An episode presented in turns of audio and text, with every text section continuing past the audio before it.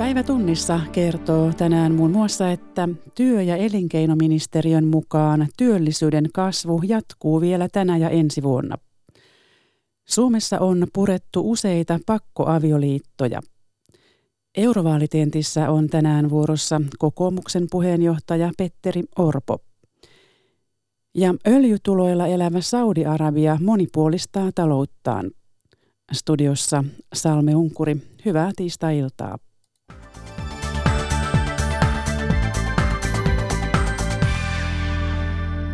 Työ- ja elinkeinoministeriön työmarkkinaennusteen mukaan työllisyyden parantuminen jatkuu vielä tänä vuonna, mutta hidastuu sitten. Ennusteessa katsotaan, että talouskasvun taittuminen ja suomalaisen työvoiman pienenevä kokonaismäärä tuovat jo vuoden kuluessa selviä haasteita työllisyysasteen nostamiselle. Ongelmia on myös osaavan työvoiman saatavuudessa. Jarmo Olavi Koponen. Tuoreen työmarkkinaennusteen mukaan työllisyys kohenee tänä vuonna noin 35 000 henkilöllä viime vuoteen verrattuna. Samalla työllisyysaste kasvaa 72,8 prosenttiin ja vielä ensi vuonnakin 73,4 prosenttiin. Käytännössä avoimia työpaikkoja on yhä tarjolla, mutta monella alalla niihin ei löydy vaatimukset täyttäviä päteviä työntekijöitä työ- ja elinkeinoministeriön erityisasiantuntija Erno Mähönen. Meidän näkemyksen mukaan kysyntää olisi suurempaankin työllisyysasteen kasvuun. Avoimien työpaikkojen määrä on edelleen erittäin korkea, eli me nähdään sen, että työ, tämä työvoiman tarjonta muodostaa, muodostaa rajoitteen, jonka seurauksena työllisyys ei nouse niin paljon kuin se sen muuten voisi nousta. Siellä on taustalla kohtaanto-ongelmat ja rakenteellinen työttömyys ennen kaikkea. Ministeriön aiempaa varovaisemmat näkemykset työllisyyskehityksestä eivät ole yllätys. Esimerkiksi Akava ennakoi pari viikkoa sitten samansuuntaisia työllisyysnäkymiä ja myös perinteisesti suhdanneherkimpiin toimialoihin kuuluvalla rakennusalalla on jo aiemmin arvioitu tilanteen olevan heikkenemään päin. Rakennusteollisuus RTn pääekonomisti Jouni Vihmo. No rakentaminen lähti kasvuun vuonna 2015 vähän ennen muuta taloutta ja muuta toimialoja. Kasvu on aika kovaa nämä viimeiset neljä vuotta. Että nyt tullaan niin kuin tavallaan vähän sen normaalimmalle tasolle. Työ- ja elinkeinoministeriön ennusteen mukaan erityisen suuri käänne on tapahtunut nuorisotyöttömyydessä. Nuorisotyöttömyyden supistumisen arvioidaan ensi vuonna lähes pysähtyvän. Mutta millaisia toimia sitten nyt tarvitaan? Työ- ja elinkeinoministeriön ylijohtaja Antti Neimala aurinko vielä paistaa, mutta synkkiä pilviä alkaa kerääntyä taivaalle. No jos mä tästä lähden sinne kun toimenpidepuolelle, eli, eli politiikkaan, että mitä, mitä voidaan tehdä, niin siitä voitaisiin niin runollisella tavalla avata ja sanoa, että, että politiikan tehtävänä on puhaltaa ne synkät pilvet taivaalta pois. Maahanmuuttajaperheiden nuoria on pakotettu Suomessa avioliittoon. Muutaman vuoden aikana neljä pakkoavioliittoa on saatu purettua. Pakkoavioliitot oli solmittu virallisesti Suomen lain mukaan. Lisäksi liitoilla oli islaminuskoinen vihkimys. Maahanmuuttajaperheitä auttavan Loisto Settlementtiyhdistyksen soputyö onnistui purkamaan liitot yhteistyössä perheiden ja uskonnollisen yhteisön kanssa. Vastaava työntekijä Johanna Aapakallio niissä on ollut niin, että on käyty pitkä neuvottelu sit niiden osapuolten kanssa, imaamin kanssa sitten neuvottelu. Islaminuskossa, jos mies ei suostu antamaan eroa ja jos nainen ei ole halun, osannut pyytää avioero-oikeutta ennen avioitumista tai ennen tätä vihkimistä, niin hänellä ei ole mahdollisuus pyytää sitä. Niin tällaisissa tapauksissa me ollaan pitkät neuvottelut käyty imaamien kanssa ja sitten saatu ne avioero sitten niin kuin onnistumaan. Oikeustoimittajamme Päivi Happonen, onko näitä pakkoliittoja pystytty estämään ennalta? Kyllä on pystytty. Tämä Settlementti, Loisto Settlementti-yhdistyksen soputyö, joka tekee maahanmuuttajaperheiden auttamistyötä, niin pari viime vuoden aikana he ovat pystyneet estämään 11 pakkoavioliittoa, joka oli vahvasti suunnitteilla. Nämä pakkoavioliitothan ovat erilaisia, niitä tehdään eri syistä. Yksi tapa on se, että kun tämmöisen perheen nuori haluaa seurustella, niin vanhemmat sanovat, että, että tehdään uskonnollinen vihkimys. Ja nuoret suostuvat siihen, että he voivat tavata toisiaan. Ja sitten kun he eivät enää halua jatkaa suhdetta, niin vanhemmat sanovat, että ei käy, että tämä uskonnollinen vihkimys on tehty ja te olette naimisissa, vaikka Suomen lain mukaan he eivät ole naimisissa. Tai sitten on tämä perinteinen, että vanhemmat etsivät puolison lapselleen. He eivät ehkä hyväksy suomalaista poikaystävää tai jostain muusta syystä halutaan se puoliso ja tämä nuori sitten lähetetään kotimaahan tai täällä Suomessa tehdään pakkoavioliitto, kuten näissä tapauksissa, joista Yle on tänään uutisoinut. Nämä ovat niin kuin jäävuoren huippuja nämä tapaukset, mitkä tulevat tietoon. Millaisia nämä liitot ovat olleet Suomessa? No nämä liitot ovat olleet sellaisia, on ollut kyseessä maahanmuuttajan lapset, jotka ovat muuttaneet tänne perheensä kanssa tai sitten ovat syntyneet Suomessa. Ja nämä ovat olleet muslimiliittoja, mutta on tärkeää muistaa, että myös muissakin uskonnoissa ja kulttuureissa tehdään näitä pakkoavioliittoja. Miten pakkoavioliittoja voidaan tunnistaa? No se on ylipäätään tärkeää, että suomalainen yhteiskunta oppii tunnistamaan pakkoavioliiton. Nämäkin liitot on solmittu suomalaisten viranomaisten hyväksynnällä. Ja on tärkeää myös pakkoavioliittoihin liittyvä kunniaan liittyvä väkivalta tunnistaa. Ja nyt Suomessa ollaan heräämässä tähän poliisissa ja, ja syyttäjälaitoksessa ja myös meidän lainsäädännöllä ehkä olisi syytä tiukemmin näihin puuttua esimerkiksi rangaisemalla kovemmin kunniaväkivaltatapauksissa. Oikeustoimittaja Päivi Happosta haastatteli Jussi Hanhivaara.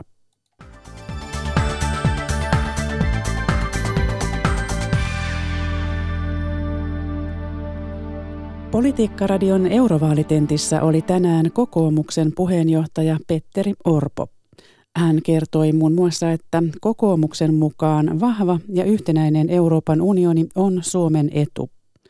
Puolue kannattaa läheistä yhteistyötä tiukkaa talouskuria ajavien hansamaiden kanssa. Toimittajina ovat Tapio Pajunen ja Linda Pelkonen. Globaali kenttä on muutoksessa. Yhdysvallat on vetäytynyt Iran sopimuksesta ja Pariisin ilmastosopimuksesta. Trump toimii protektionistisesti. Kiina lisää strategisia investointeja maailmalla. Venäjä käyttää voimapolitiikkaa EU-naapurissa. Minkälaista EU-politiikkaa Suomen pitää tässä tilanteessa ajaa? Suomi pitää ajaa vahvaa Euroopan unionia. Meidän pitää puolustaa yhtenäistä Eurooppaa – varmistaa se, että se hajautumiskehitys ja, ja populismin nousu, mikä Euroopassa nähdään tänä päivänä, niin se saadaan pysäytettyä, koska nuo haasteet, jotka kuvasit, niin Suomi yksittäisenä pienenä maana Pohjolan perukoilla ei pysty vastaamaan millään tavalla näihin haasteisiin, vaan ainoastaan Euroopan unionin osana. Euroopan unioni 500 miljoonan ihmisen maailman vahvin talousalue. Unionilla olisi mahdollisuus vastata Yhdysvaltojen haasteeseen kauppapolitiikassa – Venäjän haasteeseen, Kiinan haasteeseen, olla, olla aktiivinen toimija omassa lähiympäristössä, kuten esimerkiksi Lähi-idässä Iranin mainitsit. Jos me annetaan Euroopan unionin hajaantua, niin Suomi kärsii kaikkein eniten. Siksi meidän puheenjohtajuuskaudellamme, joka alkaa heti eurovaalien jälkeen, tai heinäkuun alusta, niin Suomen pitää ajaa uuteen parlamenttiin, uuteen komission sisälle hyvin voimakasta tahtotilaa Euroopan unionin globaalin roolin kasvattamisesta. Yhtenäisyys. Sä korostat nyt yhtenäisyyttä Kyllä. koko ajan. Kyllä, koska yhtenäinen Euroopan unioni on ainut, joka pystyy toimimaan. Jos me annetaan se hajautumiskehityksen jatkua, mitä me tällä hetkellä nähdään, niin se johtaa heikkenevään Euroopan unioniin. Ja heikkenevä Euroopan unioni on Suomelle kaikkein vahingollisin asia. Keski-Euroopan maat, ne on tehnyt satoja tai no, sanotaan satoja vuosia yhteistyötä. Ne löytää tavan tehdä yhteistyötä edelleenkin. Suomi kärsii ja suomalaiset kärsii eniten, jos Euroopan unioni hajantuu. No Suomi on voimapolitiikkaa aktiivisesti käyttävän Venäjän naapurimaa, mutta Suomella ei ole Naton turvatakoita. Mikä merkitys EU-jäsenyydellä on Suomen turvallisuuspoliittiselle asemalle? Valtava. Siis itsessään se, että me olemme Euroopan unionin täysivaltainen jäsen 1995 lähtien, niin se, se, tuo, se oli meille turvallisuusratkaisu ja tuo meille turvallisuutta. Meidän, meidän rajamme on Euroopan unionin ulkoraja. Me ollaan elimellinen osa Euroopan unionia ja sen yhteistyötä. Se, se tuo itsessään turvallisuutta, sisäinen turvallisuus, maahanmuuttokysymykset, terrorismitorjunta, sisäisen turvallisuuden viranomaisten yhteistyö tuo turvallisuutta. Ja kun emme sotilasliittoon kuulu, niin, niin silloin kaikki työ, mitä voidaan esimerkiksi tehdä yhteisen puolustuksen eteen Euroopan unionin lipun alla, niin se on meille eduksi. Mutta onko tämä EU-jäsenyys niin riittävä Ei. uhka aggressiota Suomea vastaan? Ei ole riittävä uhka. Siksi kansallinen kokoomus on kannattanut ja kannattaa Suomen NATO-jäsenyyttä, joka on käytännössä lähes melkein kaikkien muiden Euroopan unionin jäsenmaiden turvallisuusratkaisu. Mutta niin kauan kuin me emme NATO-jäseniä ole ja kun se ei ole nyt näköpiirissä Suomessa, niin meidän pitää ajaa Lissabonin sopimuksen turvalausekkeen konkretisoimista. Eli että mitä konkreettisesti tarkoittaa Lissabonin sopimuksen lauseke, jossa jossa jäsenmaat auttavat toisiaan. Ja, ja minusta tämä on yksi Suomen puheenjohtajuuskauden keskeisiä tavoitteita saada siihen lihaluiden no, Mitä se sun mielestä pitäisi tarkoittaa? Minusta se pitäisi tarkoittaa sitä, että jos joku Euroopan unionin maa joutuu sotilaallisen tai jonkun modernimman uhan aggressiokohteeksi, niin silloin autetaan eikä jäädä pohtimaan, että miten voidaan auttaa. Olen esittänyt sitä, että voisi lähteä konkretisoimaan Suomen kaudella niin, että ryhdytään järjestämään yhteisiä harjoituksia. Ensisijaisesti kyberuhkiin, hybridivaikuttamista vastaan, eli uusiin uhkiin, jossa on turhaa, että jokainen maa lähtee kasvattamaan maakykyä, mutta miksei myöskin konventionaalista sotilaallista harjoittelua. Silloin, jos harjoitellaan avun antamista, avun vastaanottamista, niin se konkretisoi sen lausekkeen olemassaolo. Mm. Yhteinen armeija. Haave, eli ei, ei ole vielä näköpiirissä. Haave, eli toivottava asia teille. Siis minusta kaikki, mitä voidaan tehdä Euroopan unionin lipun alla Suomen puolustuksen eteen on hyvä, mutta Ihan kaikki, kaikki, Ihan kaikki. kaikissa tilanteissa meidän tulee ensisijaisesti huolehtia meidän omasta uskottavasta puolustuksesta ja siitä meidän pitää huolehtia. Jos meillä on sitten esimerkiksi eurooppalaisia joukkoja, joita voitaisiin käyttää kriisitilanteissa Euroopan, Euroopan puolustamiseen tai esimerkiksi lähialueiden kriisien ratkomiseen tai rauhan turvaamiseen – siviilikriisihallintaan, niin mikä ettei. Niin, mutta siis teidän mielestä EU on sotilaallisten rampaankka tällä hetkellä? Ainoastaan NATO-jäsenyys toisi Suomelle sen riittävän ei, sotilaallisen turvan. Euroopan unioni ei Teidän ole mikään sotilaallinen toimija tällä hetkellä. Mm. Euroopan unionin jäsenmaat on. Ja kun Britannia Brexitin myötä on lähdössä ulos ainoana todellisena sotilasmahtina Euroopasta, niin siksi on oleellista ja hyvä asia, että pääasiassa nyt Ranskan vedolla – Euroopassa on ryhdytty enemmän puhumaan yhteisestä puolustuksesta ja sen ky- kykyjen kehittämisestä. Ja niin kuin sanoin, että siinä Suomen kannattaa olla mukana. Tämä on vähän veemäinen konteksti nyt tämä EU meille tässä turvallisuuspoliittisessa mielessä, myöskin kauppapoliittisessa mielessä. Nimittäin EU on asettanut Venäjälle talouspakotteita. Ne on iskenyt Suomen vientiin keskimääräistä enemmän verrattuna muihin EU-jäsenmaihin. Muistaako... Pitäisikö Suomen itse asiassa ajaa EUn sisällä talouspakotteista luopumista? Kaksi asiaa. Ensinnäkin Suomi on, EU on kauppapoliittisesti Suomelle kaikki kaikessa. Euroopan unioni ja sen voima neuvotella kansainvälisiä kauppasopimuksia tuo Suomelle, joka on vientivetoinen maa, niin se tuo meille sen tien, mikä takaa meidän kansainvälisen kaup- aseman kansainvälisessä kaupassa sisämarkkinat sinänsä on puolet meidän viennistä, eli kauppapoliittisesti EU on meille kaikki kaikessa. Yes. No sitten nämä pakotteet, niin, niin ei niistä pidä luopua Miksi? ennen kuin pakotteiden syy, eli Ukrainan tapahtumat, krimimiehitys ja, ja niiden ratkaisemiseksi tehty Minskin sopimus etenee. Minskin sopimuksen toimeenpano on ehto sille, että Euroopan unioni voi lähteä purkamaan pakotteita. Suomi ei missään tapauksessa voi lähteä tekemään tässä jotain sooloa. Meillä, jos joillekin pitää olla oleellista se, että me emme hyväksy sitä, että jonkun itsenäisen maan suvereniteettia loukataan ja joku toinen liittää siitä osan itseensä. No eikö meillä ole intressi kuitenkin pyrkiä liudentamaan tätä kehitystä, siis tasoittamaan näitä jännitteitä Venäjän ja EU välillä? Totta kai, mutta me teemme sen yhdessä Euroopan unionin kanssa, meidän jäsen, tästä, siis kumppaneiden kanssa. Ja puheenjohtajakausi voi antaa tässä, tässä tietenkin tietää, että Euroopan unionin ja Venäjän väliset jännitteet lievenee, mutta se tarkoittaa Minskin sopimuksen edistämistä. Mutta voidaan esimerkiksi EUn pohjoisen ulottuvuuden, esimerkiksi arktisen työn kautta, jossa Suomella on merkittävä rooli tälläkin hetkellä, niin pyrkiä löytämään niitä yhteisiä asioita Venäjän kanssa. Ja, ja, ja tuota, tämä on se tie, mitä kautta meidän pitää toimia. Pidetään yllä kahdenvälistä dialogia Venäjän kanssa, jossa me olemme hyviä. No Suomi on EU-jäsenmaista yksi kaikkein riippuvaisimpia Kiinan taloudesta. Suomi erottuu kiinalaissijoituksissa väkilukun ja BKT suhteutettuna suoranaiseksi suosikiksi. Kiina kuitenkin tavoittelee saman aikaan maailman herruutta. Pitääkö Suomen pyrkiä EU:ssa rajoittamaan Kiinan taloudellisen vaikutusvallan kasvua Euroopassa? Paras tapa rajoittaa Kiinan vaikutusvallan kasvua on se, että Euroopan unioni huolehtii omasta kasvustaan ja tämä on yksi huoleaiheesta. Euroopan unionin talouskasvu lähenee nollaa tällä hetkellä euroalueen talouskasvu, eli siis se oman, oman homman hoitaminen on ensimmäinen asia siihen, että pystytään niin kuin vahvistamaan omaa suvereniteettia. Se, mitä Kiinan suhteen pitää tehdä, on se, että pitää olla tarkkana sen kanssa, että mille aloille ja alueille Kiina investointeillaan tulee, koska me tiedämme esimerkiksi, koska heillä on erilainen yhteiskuntamalli, mm. erilainen käsitys. Ei se ole vapaa markkinatalousmaa. Ei ole, ei ole. Se on, se on tota, niin kuin tiedämme, erilainen maa. Niin siksi meidän täytyy katsoa esimerkki, esimerkinomaisesti vaikka tietoliikenne investoinneissa tai yhtiöissä hyvin tarkkaan sitä, että mihin tieto menee. Kun me mm. ajatellaan, kuinka tarkkoja me ollaan Suomessa tietosuojasta, yksilösuojasta, niin Kiinas, Kiinalla on kovin erilainen näkemys ja, ja jos, pääst, jos he ovat hallitsevia sellaisessa infrassa, joka esimerkiksi viestiliikennettä hallinnoi, niin silloin me ollaan vaarallisilla vesillä. No, mutta, ku... mutta totta kai siis, jos, jos Kiina investoi normaali tuotanto esimerkiksi suomalaiseen teknologiateollisuuteen tai, tai vaikka metsäteollisuuteen, mikä on ajankohtaista, niin mikä, mikä ettei. No kuitenkin... Mikä ettei? Siis se on todellakin nimenomaan mikä ettei, koska siis Suomeen on tullut, siis Suomi on kaikista eniten houkutellut kiinalaisia investointeja, tai kaikista eniten, mutta suhteessa no, hyvin, hyvin paljon Suom... Kiina...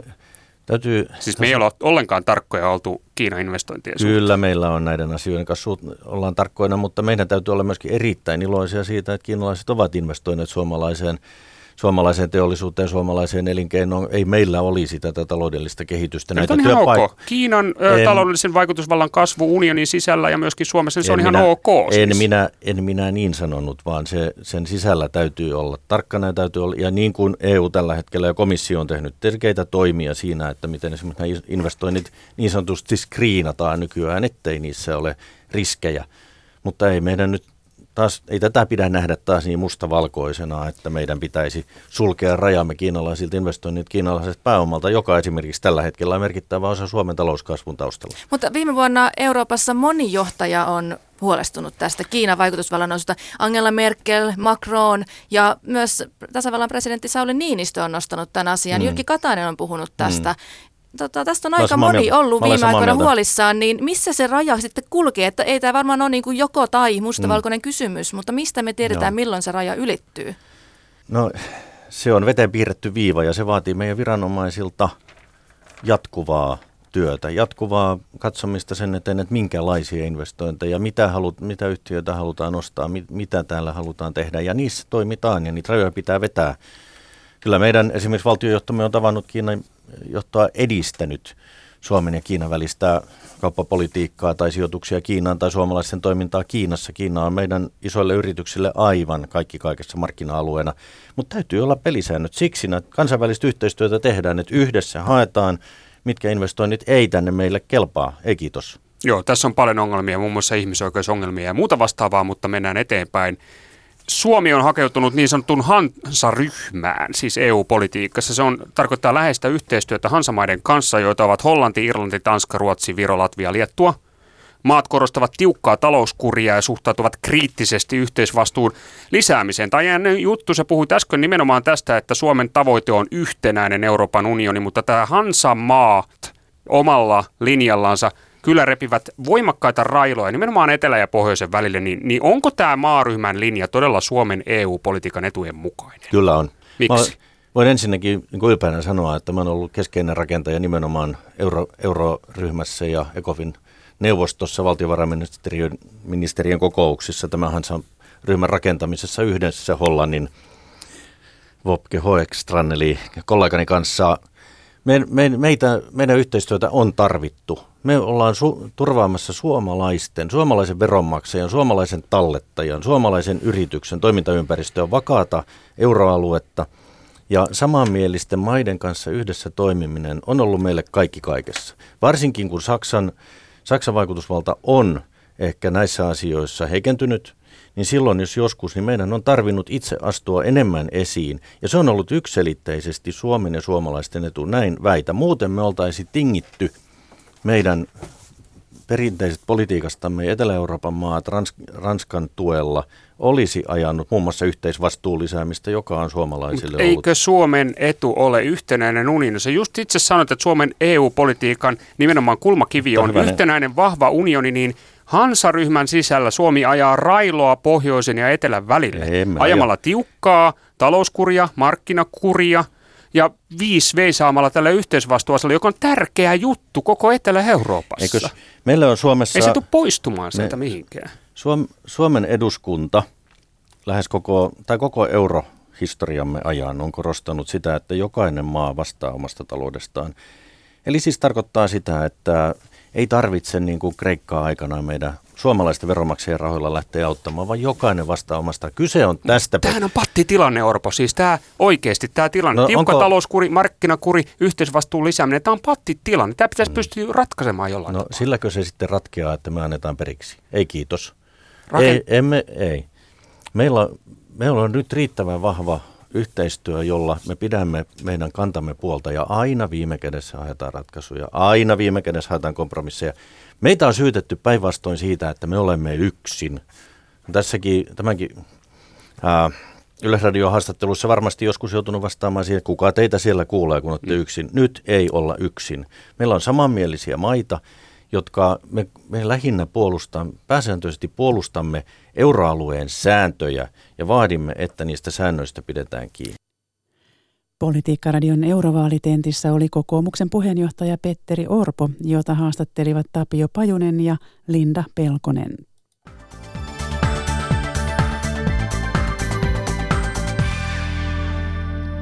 Sitten ulkomaille. Maailman tuottoisin yritys Saudi-Arabian öljyyhtiö Aramco valmistautuu listautumaan pörssiin ja yksityistämään toimintojaan. Energiaministeri Khalid Al-Fali sanoo Ylen haastattelussa, että suunnitelmissa on laajentaa toimintaa eri puolille maailmaa ja hankkia valtiolle lisävaroja talouden monipuolistamiseksi. Ulkomaan toimittaja Pirkko Pöntinen tapasi energiaministerin Saudi-Arabiassa. Saudi-Arabian energiaministeri Khalid Al-Falih on urallaan johtanut Aramkoa ja on nyt sen hallituksen puheenjohtaja. Hän on kiistämättä yksi maailman vaikutusvaltaisimmista henkilöistä. Muutamalla sanalla hän voi muuttaa öljyn maailmanmarkkinahintoja tai heilauttaa kilpailijoiden tuotantosuunnitelmia. Energiaministerin työn alla on nyt Aramkon maailman tuottavimman yrityksen vieminen pörssiin. Well, Aramco is a very powerful company. Aramco on kiistämättä vaikutusvaltainen yhtiö. Sillä on pääsy parhaisiin öljylähteisiin, joiden laajuudesta ja tuottavuudesta muut voivat vain unelmoida, ministeri luettelee. Kansainväliset luottoluokitusyhtiöt julkaisivat keväällä harvinaisia Aramkon tulostietoja. Näin valmistellaan pörssiin listautumista. Tiedot kertoivat, että Aramkon nettovoitto oli viime vuonna 100 miljardia euroa. Aramko ei rahaa tarvitse, mutta Saudi-valtio tarvitsee. Öljyyhtiö tuottaa jo nyt neljä viidesosaa Saudien valtiobudjetista. Kolme vuotta sitten kuningaskunnan tosiasialliseksi johtajaksi nousi nuori kruununprinssi Mohammed bin Salman, jolla on valtavat suunnitelmat monipuolistaa sulkeutuneen valtion rakenteita ja taloutta. Se maksaa. Kruununprinssin lausuntojen mukaan Aramco kauppaisi listautumisessa 5 prosenttia öljyyhtiöstä ja pyrkisi keräämään 100 miljardia uutta rahaa. Post IPO, Aramco is going to be operating in LNG, exploration activities in the US, Australia, uh, the Arctic of Russia. Energiaministeri Khalid Al-Falih selventää, että listautumisen jälkeen Aramco alkaa operoida nesteytetyn maakaasun tuotannossa ja öljyn etsinnässä USAssa, Australiassa ja arktisella alueella Venäjällä. Energiaministeri tähtää listautumista kahden vuoden aikatauluun vuoden 2021 ensimmäiseen puoliskoon. I am hoping in the first half of 21. Jos hanke toteutuu, se vahvistaa kruununprinssi Mohammed bin Salmanin asemaa Saudi-Arabian tulevana kuninkaana. Mutta jos sijoittajat arvioivat Aramkon ja öljyteollisuuden yleensä riskialttiiksi, on myös kruununprinssin tulevaisuus vaakalaudalla. Etelä-Aasiassa sijaitseva Pakistan on Turkin ja Jordanian ohella maailman suurimpia pakolaisten vastaanottajamaita. Pakistanissa on yli kaksi miljoonaa afganistanilaista, heistä kaksi kolmesta on syntynyt Pakistanissa. Nyt Pakistanissa pohditaan, pitäisikö naapurimaan pakolaisille myöntää lopultakin kansalaisuus. Ulkomaan toimittaja Erja Tuomaala kävi pakolaisleirillä Islamabadissa.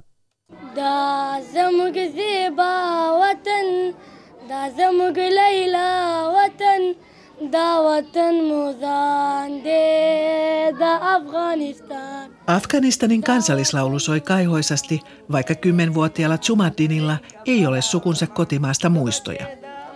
Niitä ei ole myöskään hänen vanhemmillaan. Zumaddin käy koulua pakolaisleirillä Islamabadin teknillisen yliopiston lähistöllä. Savesta rakennettu ruskeanharmaa hökkelikylä on tuhansien ihmisten, myös nelikymppisen Jahandarin perheen koti. Kattoja on talveksi vahvistettu muovilla, kevään viileydessä huoneita lämmittää öisin hiilipannu. Parata, vaalea rieska, valmistuu ulkona avotulella. Jahandar kävi Kundusissa sukunsa kotiseudulla kahdeksan vuotta sitten. Hänellä ei ole siellä mitään. Afganistanissa on köyhää ja levotonta, Pakistanissa köyhää, mutta sentään vakaata. Jahandar käy töissä vihannestorilla. Jos hän saisi kansalaisuuden, olisi esimerkiksi lääkäriin pääsy helpompaa. Tunnettu politiikan tutkija Sultan Mahmud Hali kertoo, että pakolaisten rekisteröinti on myös turvallisuuskysymys. Leirillä epäillään piileskelevän äärijärjestö ISISin taistelijoita ja huumekaupan kuriireja.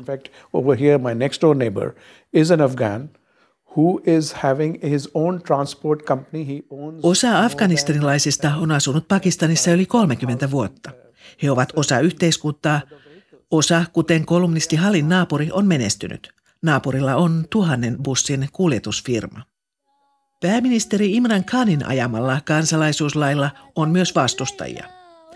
Epäilijöiden mukaan ääriliikkeet vahvistuisivat Pakistanin puolella, vaikka maassa on myös omia aseellisia ryhmiä. Erja Tuomala, Islamabad.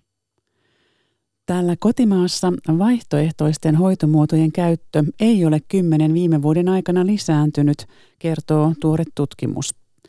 Tutkijan mukaan julkinen keskustelu on kärjistynyttä ja vaihtoehtoisia hoitomuotoja pitäisi tutkia enemmän ja täysin eri tavalla kuin tähän asti. Hanna Hanhinen. Lääketieteen opiskelija Tatu Haanin harjoittelu on edennyt rauhallisesti, mutta kiireisenä miehen pitää viime syksynä perustettu vastalääkeyhdistys. Yhdistyksen tarkoituksena on kumota perättömiä terveysväittämiä tutkitulla tiedolla. Lääketieteen opiskelija Tatu Haan. Asiantuntijavaltahan on aika monissakin aloissa sille vähän niin kuin murenemassa. Ihmiset haluavat ottaa sen päätöksenteon omiin käsiin. Mikä on osalta ihan hyvä juttu, että ihmiset haluavat ottaa vastu- vastuuta siitä omasta tekemisestä. Mutta se on sitten ikävää, että jos sitten sen seurauksena sitten myöskin usko tieteeseen heikkenee.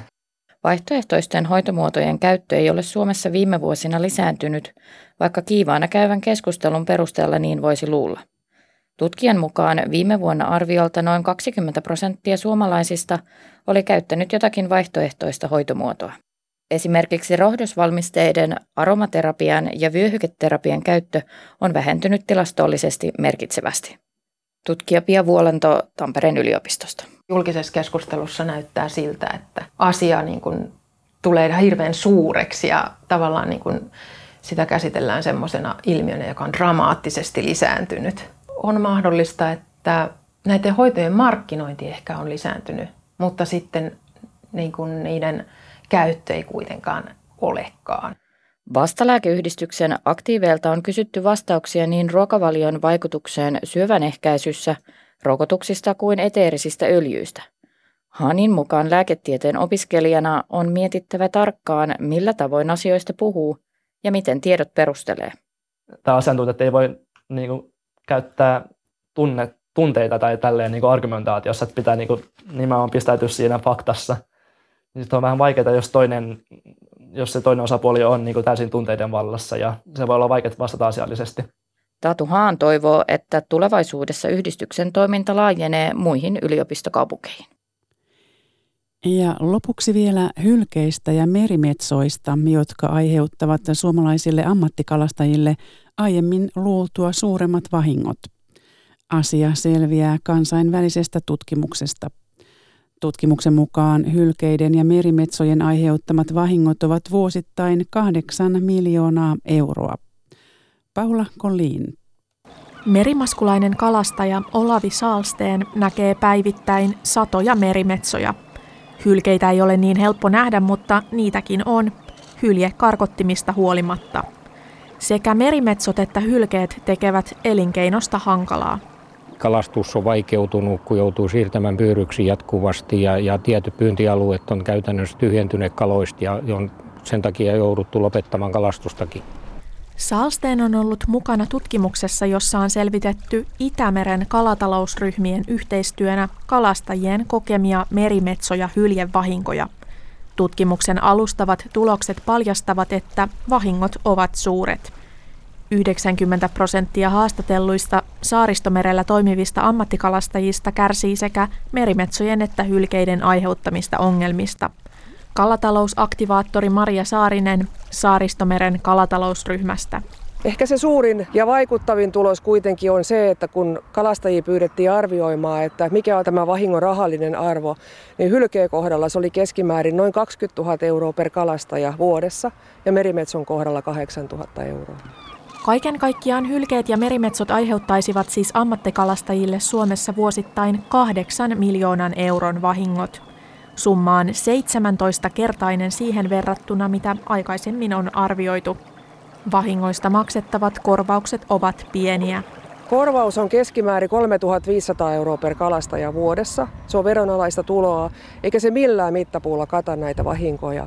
Vahingot on niin suuria, että taloudellisesti kannattava kalastus ei ole mahdollista. Useissakaan tapauksissa kalastajamäärä on romahtanut 2000-luvulla alle puoleen. Meidän täytyy alkaa hallinnoida meidän hylje- ja merimetsokantoi eri tavalla kuin nyt. Tällä hetkellä on näyttänyt siltä, että tavoitteena on ollut vain rajaton kasvu. Emmekä me koskaan hallinnoisi maalla eläviä eläimiä samalla tavalla. Ja tähän raporttiin päättyy tiistain päivätunnissa. Kiitoksia seurasta.